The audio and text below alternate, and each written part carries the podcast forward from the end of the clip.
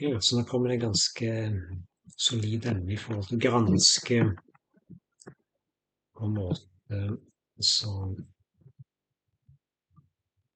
et emne som heter Ishvara Pranidana, altså hva det vil si. Altså det møter verden som den er, overgi seg til det totale sinnet, eller ikke-dualistisk hengivenhet.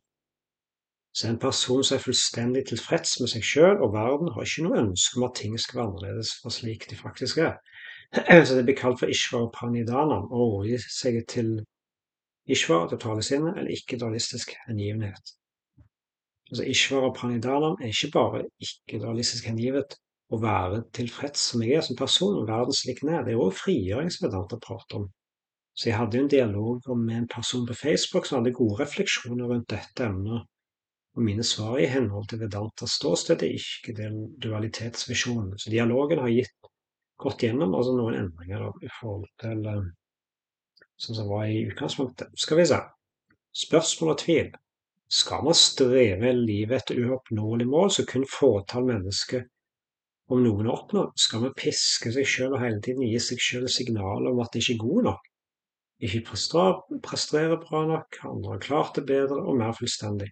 Eller skal vi i stedet bytte religion eksempel religion som ærer både kroppen, livet og naturen som er hellig, og som tillater oss å være menneskelig? Mm. Det kommer an på hvordan du definerer og hvor oppnåelig, da, svarer jeg da.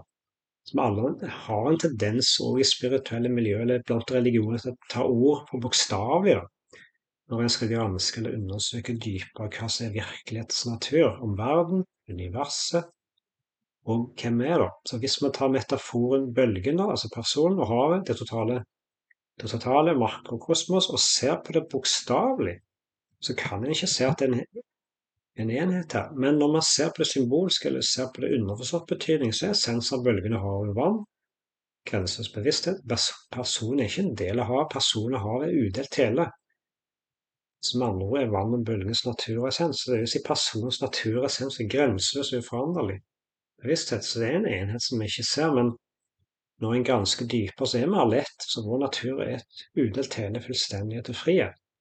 Så det betyr at det ikke er uoppnåelig, fordi vi er jo allerede det vi ønsker å oppnå eller søke etter. Selv om vi ofte føles utilstrekkelige og fragmenterte, så vi er allerede det vi ønsker å oppnå. Så det som holder oss igjen, er hva og hvem vi identifiserer oss med i livet. Så vi tror vi er den personen som spilles ut gjennom vår kropp og sinnsverktøy. Vi tror vi bølgen og granskingen viser oss om vi er vannet, da, metaforisk sett. Så møter verden som den er, og ikke ønsker å endre den, er også se verden med mer upersonlige og uobjektive øyne. da. Og se det ut ifra det ståstedet at personen er perfekt, som det betyr at vi skal også omfavne ærens uperfekthet, alle menneskelige sider og livet sjøl. Mm. Så i noen åndelige retninger så er det et ønske om å overskride eller fjerne personligheten, eller til og med intellekt. Altså, da møter man ikke verden som sånn er. og En ønsker at verden var annerledes, eller at en sjøl er annerledes. Så møter verden som sånn er, vil si omfavne alt vi har med oss i livet og naturen. Så inkluderer mørkesider, som bl.a. frykt, og det òg ikke-dualistisk hengivenhet til å omfavne alt som er her, og presentere seg til oss gjennom våre kroppssinnsverktøy. En er da tilfreds med det som kommer, uansett hva det er. Og er takknemlig for alle gaver vi har mottatt i livet. Så når en altså, ser på noe som er hellig, så betyr det òg at en ærer helheten. Ordet hellig kommer fra ordet hel, blant annet. Så det er jo noe å ganske reflektere over, altså naturen og i helhet, som er ute til det fullstendige frie. Så det er vår natur, og når vi erkjenner det, så har vi ikke behov for å endre på noe i verden eller oss sjøl, men vi går alle gjennom personlig vekst, følelsesmessig transformasjon og fysisk endring uansett om vi ønsker eller ikke i en verden av alt i endring. Da. Så den vedanta-retningen som jeg følger, opptatt av å vise at vi allerede er fullstendig frie og udelt hele, slik at vi ikke trenger å føle oss utilstrekkelige, og at vi skal strebe til noe som er uoppnåelig. Så det eneste vi trenger å gjøre, er å fjerne uvitenheten, altså feilaktige oppfatninger, om hvem vi er, og tenke ut ifra et helhetlig ståsted. Altså at bølgen tenker mer ut ifra havets totale sitt ståsted, altså fra et større bilde. Så da vil det òg naturlig ære livet og det menneske, altså de menneskelige sidene ved å møte det som er uten å ønske at noe var annerledes. Forskjellen er at en ikke identifiserer seg med bølgen, altså personen, men det som var essens og natur, altså vann, grenses, bevissthet, eksistens, lykksalighet og kjærlighet. Så vi er gode nok som er de rollene spilt i verden. Så når en er noenlunde tilfreds uten å måtte ønske å endre seg sjøl, verden eller andre, så vil man òg heller ikke sammenligne seg selv med andre mennesker og personer. Så man omfavner alt ut fra ren egenkjærlighet som man er. Alle sider både på godt og vondt, omfavner ikke bare de vakre sidene, men også de stygge, uperfekte sidene. Så en har ikke behov for å klandre noe der ute i form av myndigheter, konspirasjonsteorier. En viser modenhet og ansvarlighet når man er tilfreds med å se på verden som perfekt som den er. Så var tvileren igjen. Spørsmål. Jeg har kjent dette og hvert ett med alltid et par minutter. Jeg vet hvem jeg er, uendelig bevissthet. Jeg vet hvor jeg kommer fra, uendelig bevissthet. Jeg vet hvor jeg skal, tilbake til uendelig bevissthet. Men livet er likevel tankene, mellommenneskelige forhold og drama, illusjonens komplekse. Så det er jo livets natur. Samtidig er jo jeg tviler til at vi bør holde, altså holde opp et ideal vi ikke ønsker at verden var annerledes. Så når mennesker forsøker å optimere strukturer som ikke fungerer, f.eks. med tanke på miljø, klima, sosiale og samfunnsmessige forhold, eksempelvis undertrykkende kastesamfunn, så det anser jeg som evolusjon og utelukkende en god ting. Samtidig må man erkjenne at verden som den er, for å innse hva som trengs endringer på. Jeg, opp, altså er jo oppmerksom på de samme tankene som for det, for de representerer personlig frihet og ikke vil endre seg sjøl. Andre verden kan misbrukes av myndigheter og maktapparat for å slavbinde befolkningen. Så f.eks. i samfunnet samfunn hvor ressurser er svært urettferdig fordelt, hvor noen er veldig rike og de fleste er lutfattige, så kan en slik religion være med på å styrke og befeste posisjonen. Den økonomiske styrende elite som kan hende du egentlig er altså du er egentlig alt allerede, så det er bare en illusjon at du er fattig og livet, og at jeg er en rik Marøya. Så det bare en illusjon, og samtidig en karma. Du er det, så jeg er en bra min kaste. Så egentlig med alle ett. Så det er karma at du er kvinne og jeg er mann, og kun mann kan realisere seg selv fullt ut. Så vente til å bli gjenfødt som mann nestlig for å kunne oppnå selvrealisering.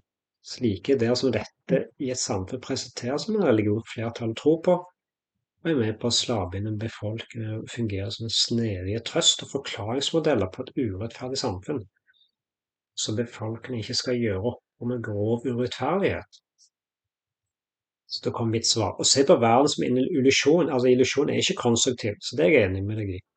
Men det skaper en slags åndelig bypass, eller åndelig unnskyldning, som du òg nevner. Så I tillegg er det òg i underforstått betydning at vi, verden, vi og verden ikke eksisterer, fordi, fordi det gjør jo det. Altså, den gjør jo det. For øvrig så har spirituell idealisme mye å gjøre med å ønske at jeg var en annen enn det jeg er som person jeg er nå i verden. Så det å skulle frelse og redde verden eller andre mennesker er òg en bakside av spirituell idealisme. Så livet er et nullsumspill. Det, altså det er oppside og nedside med alt som skjer i verden, og alt vi gjør. Så vi har svært begrenset kontroll på utfallet og resultatet i verden. Det sitatet jeg viser til om å være tilfreds med seg selv og verden som det, betyr ikke at jeg ikke er opptatt av personlig vekst og transformasjon. Så sitatet, altså, sitatet, skal ikke ses altså bokstavelig, da, men har en underforstått betydning som er vanlig for oss i Vedanta. Jeg må presentere og utfolde det sitatet i riktig kontekst. Så det vil jo være ting som skjer i verden som vi ikke liker, og det vil være ting som vi liker, og det handler om å ha en passende holdning til handlinger og å bruke energi på det man har kontroll over, og ikke bruke energi på det man ikke har kontroll over, som er alle vår livsvei natur.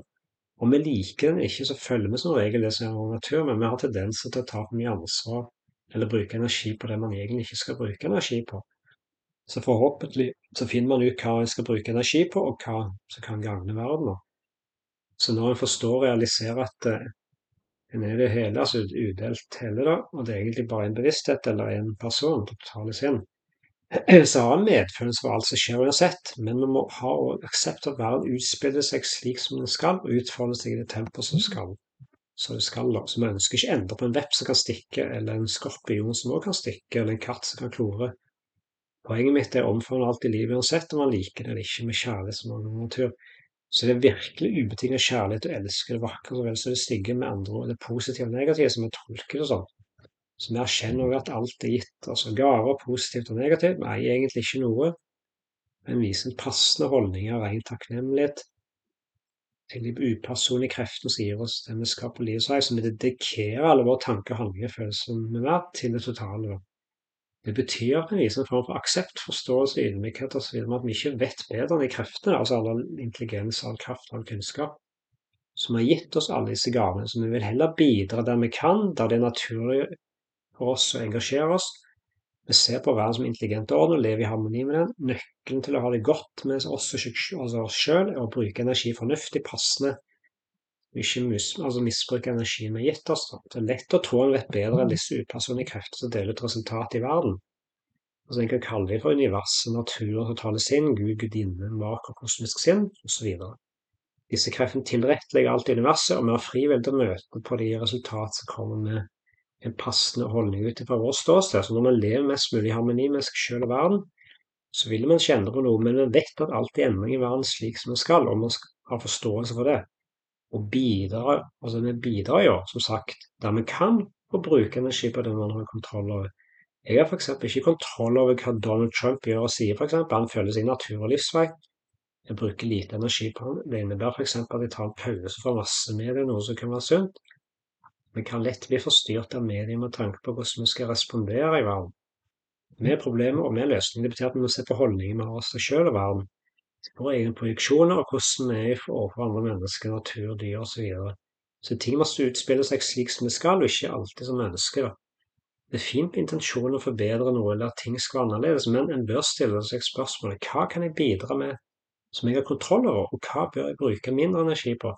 Så jeg ser at mange spirituelt bevisste mennesker går, altså går på akkord med seg sjøl og bruker energi på det de ikke har kontroll over, og glemmer å ta ansvar for sine egne projeksjoner og negative sider på ulike måter.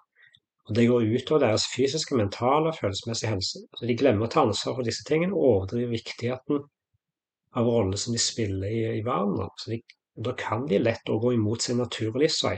Så jeg har respekt for hva andre gjør, og føler jeg er opptatt av at alle følger sin natur, og det er noe Vedanta er veldig opptatt av at vi gjør. da. Og heller enn å følge andres idealer. Så det kan være en bakside med å være spirituell, det å være fint og opptatt, altså opptatt av Buddha, Jesus, Mohammed, Maria, andre mestere, profeter, åndelige lærere osv., og, bli inspirert av dem. Men det betyr ikke at vi skal være sånn som dem. Å være seg selv er godt nok, det. Altså, det er god nok som det. og vi skal følge vår natur og gjøre det beste der med. er. Altså, bestrebelsen er altså å være tilfreds med å omfavne alle sider av seg selv og verden på godt og vondt. Det er det altså ikke hva, det, altså Ishvara Pranidanam betyr. Å dedikere alle sine tanker, følelser og handlinger til det totale, altså upersonlig intelligent orden som gjennom ulike lover, fysiske, biologiske, psykiske, universelle, karmiske, mentale verdier må være spille ut. Det som er det totale behov, og til tillit til at ting spiller seg ut slik som det skal, og vi bidrar der vi skal, som er naturlig for oss å gjøre. da. Så vi skal være glad for at vi ikke har rollen for den som spiller ut resultatet i verden, for det som ligger i setningen i forbindelse med Ishvara Pranidana. Man skal se på dens underforståtte betydning, ikke den bokstavelige betydningen. Så granskingen tar den tiden den trenger. Men mennesket er så programmert altså, til å se ting bokstavelig i forbindelse med ord, tanker, sitater, kunnskap og erfaringer. Så sannheter om oss og hvem vi er, ligger mellom linjeordene, så en bør se mer symbolsk på den utsatte betydningen. Og man skal virkelig få innblikk i det store bildet som er noe jeg følger, og møter også verden som er med passende holdninger. Sekk for folk følger det de skal, så jeg gjør mitt beste for å bruke energi på det jeg har kontroll over, også i mitt eget kropp og sinnsverktøy. Så det er også sunt i tillegg å ha stor tillit til det som universet totale, denne upersonlige all kraft, intelligens og all kunnskap gir oss av utfordringer på vei i den tilsynelatende virkeligheten altså hvor alt er endring. Da. Samtidig er vi essensmessig uforanderlig ufødt og evig, ikke fra vitne til alt vi opplever og erfarer i verden. Yes, dette var det.